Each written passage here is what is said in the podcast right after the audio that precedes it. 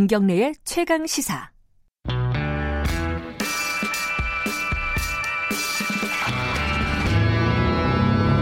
더 이상 웨이팅은 없다. 박대기의 고속 경제. 네, 박대기의 고속 경제 KBS 박대기 기자 나와 있습니다. 안녕하세요. 네, 안녕하십니까? 어, 지난주에 주식 갖고 있는 사람들 잠깐 좋다가 네. 또 말기도 했는데 어쨌든 미국에서 주가가 갑자기 확 뛰었어요. 그게 네. 뭐 보면은 모더나라는 회사가 백신 임상에 어 1차 임상에 성공했다. 네. 아, 뭐 요런 소식 때문이 아니냐라고 해서 좋았는데 나중에 기사들을 보니까 특히 이제 박대기 기자 네. 기사를 보니까 이 머니 게임에 불과한 것 아니냐라는 느낌도 좀 있고요. 요거 좀 얘기를 해 보죠. 머니 게임 이라고만 볼 수 있네요. 어떻게 봐요, 이거? 네, 전체적으로 말씀드려가지고는 좀 냄새는 많이 납니다. 머니 게임의 네, 냄새. 냄새는 많이 음. 나지만 어, 그렇다고 이제 완전히 사기다라고 보기는 어렵고요. 음. 다만 뭐 개발은 하고 있는데 네. 그 확률은 그렇게까지 높진 않다 이렇게 보시면 그 되겠습니다. 냄새를 조금 네. 차근차근 살펴보죠. 어떤 냄새들이 나는 겁니까? 네, 우선 그 모더나의 내부자 거래 현황을 보면요. 네. 내부자라 하면 이사나 주요 경영자들을 가리키는데 네. 어, 이분들이 최근 석 달 사이에 1,400만 주 가량의 자사 주식을 매각을 합니다. 음. 이게 1,400만 주면 약 한 6억 달러 정도 되는데요. 예. 이게 우리나라 돈은 한 7천억 원어치를 스스로 매각을 합니다. 어, 그 아하. 기간 동안 임상 첫 단계인 일상을 했고요. 예. 특히 이제 로렌스 킴이라는 CFO 같은 경우에는 예. 어, 일상의 성공 발표한 직후인 18일에 24만 주의 스톡 옵션 행사를 했습니다. 그러니까 이게 어 한참 주가가 오를 때 네. 팔아버렸다는 거잖아요. 네, 그, 그렇습니다. 이거는 어, 더 이상 뭐가 없다 이런 네. 뜻으로 받아들일 수도 있는 건가? 이런 예, 일상 성공 발표 전후를 예. 해가지고 주가 많이 올랐을 때 팔았다는 거는 예. 만약에 장기적으로 이게 성공할 가능성이 있다고 자기들이 판단했으면은 네. 굳이 그 시점 맞춰서 팔 필요가 없죠. 왜냐하면 앞으로 더 오를 텐데 그러니까요. 이상 성공하고 성공하면 훨씬 더 많이 오를 텐데 예. 왜 지금 팔았을까 이런 음. 의문이 생길 수밖에 없는 그런 상황이죠. 그러니까 스톡 옵션을 행사를 해가지고 지금 행사 안 해도 되는데 네. 그죠? 예. 그래갖고 비싸게 지금 팔았다. 이 사람만 그랬다는 게 아니잖아요, 그죠? 예, 이 사람뿐만 아니라 그 뭐 CTO 최고 기술 책임자도 음. 마찬가지고 CMO 최고 의학 책임자 등도 마찬가지로 10만 주 이상을 어, 이 발표 전후해서 야, 다 매각을 했습니다. 이건 좀 수상하긴 하네요. 네. 예, 신라젠 느낌도 나고요. 약간 그런 느낌도 나는데 어. 어, 뭐 좀 더 지켜봐야 될 예. 그런 점도 있습니다. 근데 이 소식이 어 박대기 기자 세계 최초 단독 특종이라면서요? 뭐 제가 세계 모든 언론을 다 구경해 본 건 아니라 가지고 예. 알 수는 없는데 공교롭게 저희 보도 나간 다음 날 CNN도 이 문제를 보도를 했더라고요. 아, 그래요. 예. 음, 어떻게 알게 된 거예요? 예, 저한테 캐나다의 어떤 대학 경영학교 교수인 지인이 음, 이, 이 나스닥 공시를 가지고 저한테 보내왔더라고요. 예. 이 공시 내용을 저도 이제 다른 금융 전문가들한테 문의를 했는데 이게 뭐 불법 거래는 아니지만 음흠, 좀 상당히 의심이 드는 정황이 있다라고 논평을 했습니다. 음흠. 어, 특히 이제 로렌스 킴 아까 말씀드렸던 그분하고 같이 골드만삭스에서 일했던 한국인 전문가 최재혁 베이징대 HSBC 경영대 교수 같은 경우에도 뭐 이런 경우는 좀 윤리적으로 문제가 있지 않냐 음흠. 이런 얘기를 했고요. 불법은 아니지만 예. 예.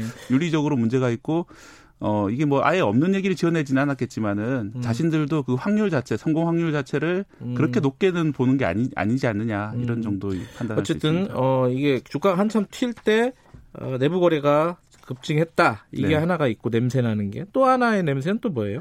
네, 그 일상 성공 발표했던 이제 18일 날 주가가 이제 원래 60달러에서 80달러 뛰었는데요. 네. 그때 이제 유상 증자를 발표를 했습니다. 오른 주가에 음, 예, 근거해서 유상 증자를 발표를 했는데 그 금액이 1조 6천억 원이다. 음. 그래서 좀 드는 의문이 처음에는 어, 이거 왜 대출 같은 걸안 받지 않고 유상증자라는 거는 뭐 지분 희석이나 이런 문제가 더 있는데 네. 굳이 이렇게 했을까?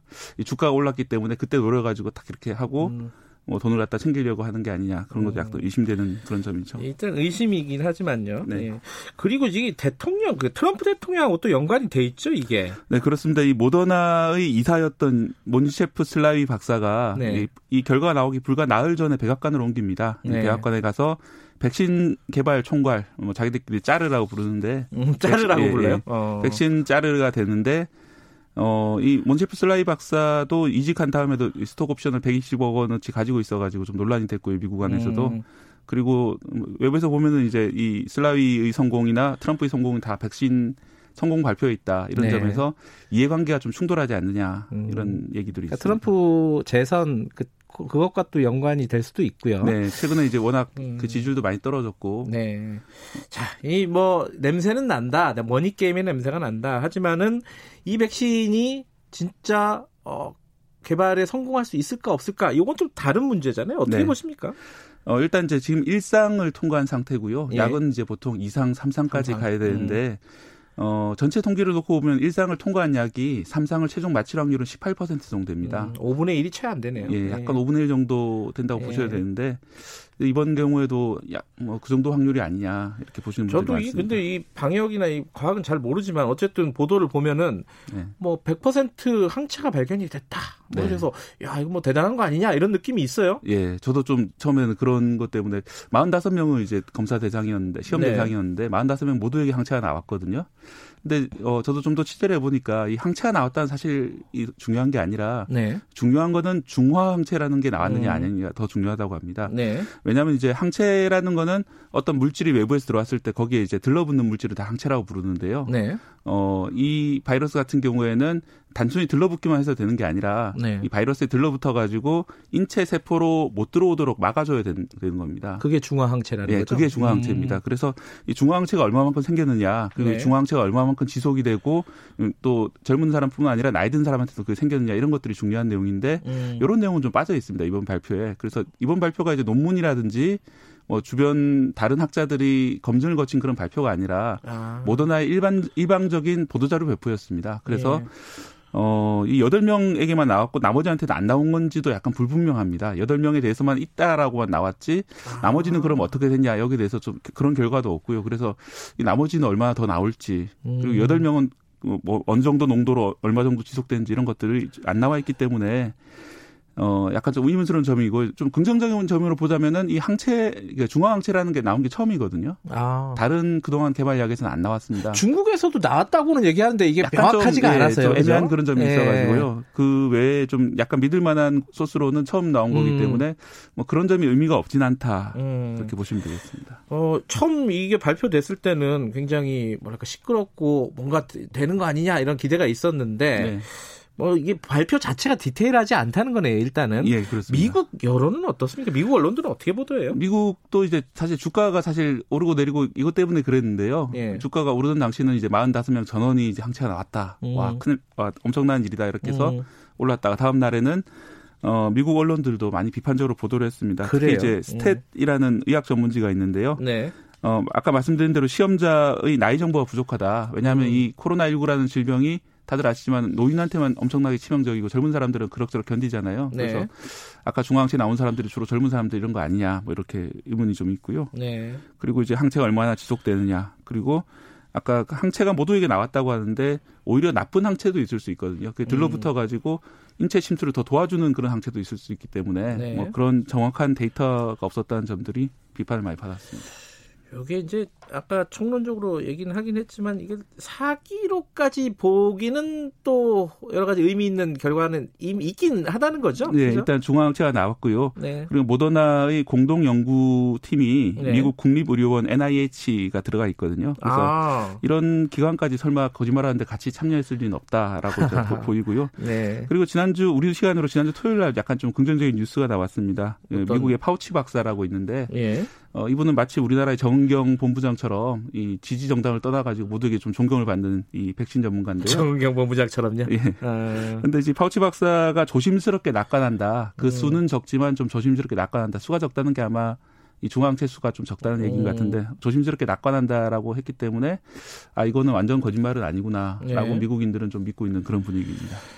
뭐 좀 더 지켜봐야 될 일이다. 이상 삼상 뭐 이런 거 계속 지켜봐야 될 네. 일이다. 결론은 뭐 그거일 텐데 당연히 어쨌든 지금으로서는 머니 그러니까 실체와 관계없이 또 머니 게임의 측면은 분명히 있다. 이 정도로 네. 보면 되겠네요. 그래서 어떻게 보면 그걸 미국의 자본주의 국가이기 때문에 네. 당연히 그런 식으로 이제 경영진이 막대한 차익을 누리, 누리실 때 누리는 그런 것이 아니냐라고 볼 수도 있지만 네. 어 어쨌든 처음에 예상됐던 것처럼 100% 항체라든지 네. 뭐 단기간에 확 획기적인 약이 나온다든지 이런 거는 아직 알 수 없는 그런 단계고요. 네. 어, 초창기에 이제 이거 백신은 아니고 치료제인데 치료제는 이제 뭐 면역이 생기는 건 아니고 증상 있는 사람한테 약을 주는 그런 것인데 렘데시비르가 엄청나게 많이 곽강을 받았었는데 그렇죠. 어, 지난 주말 사이 나온 그 논문을 보면은 렘데시비르가 사망 치사율 자체를 낮추지는 못한다. 증상은 음. 좀 완화시키는 효과가 있다 이렇게 나왔거든요. 그래서 음. 이 백신이 나오더라도 이 백신이 어느 정도까지 효과가 있을지 그런 것들은 좀 더 봐야 되는 그런 상황입니다. 근데 뭐 백신이 언제 나올지도 중요한데 나와 나오더라도 대량 생산해 가지고 보급되는데도 한참 걸리는 거 아니에요, 그죠? 보급 문제도 있고요. 과연 음. 이제 미국이 그 가격을 어느 정도에 파, 파느냐 음. 뭐 그런 문제도 있고요. 근데 미국 말고 이게 가장 앞서가는 데 중에 어떤 기사를 보니까 영국을 또 얘기를 네, 하더라고요. 그죠? 옥스퍼드 대학교의 제너 연구소라는 곳이 있는데 예. 거기서는 이제 미국보다는 좀 더 공공 성격에 맞게 연구를 하고 있고요. 또 여섯 개 나라하고 공동 연구를 하고 있기 때문에 그쪽에서 개발되면 좀 저렴하게 공급될 수도 있다 그런 얘기도 있습니다. 우리는 좀 이 분야는 역부족인가요? 어, 어떻습니까? 우리나라가 사실 이제 다른 뭐 전자 산업에 비해서 생, 생명공학 산업이 좀 뒤떨어진 편인데요. 음, 뭐 그래도 좀 영향 있는 회사가 없지 않은데 네. 뭐 예산 투입이라든지 그 음. 회사들의 좀 도전이라든지 이런 것 좀 부족하지 않느냐 이런 얘기는 있습니다. 좀 아쉽네요, 이 부분은. 네. 오늘 여기까지 듣죠. 고맙습니다. 고맙습니다. 박대기의 고속경제 KBS 박대기 기자였습니다. KBS 일라디오 김경래 최강 시사 듣고 계신 지금 시각은 8시 41분입니다.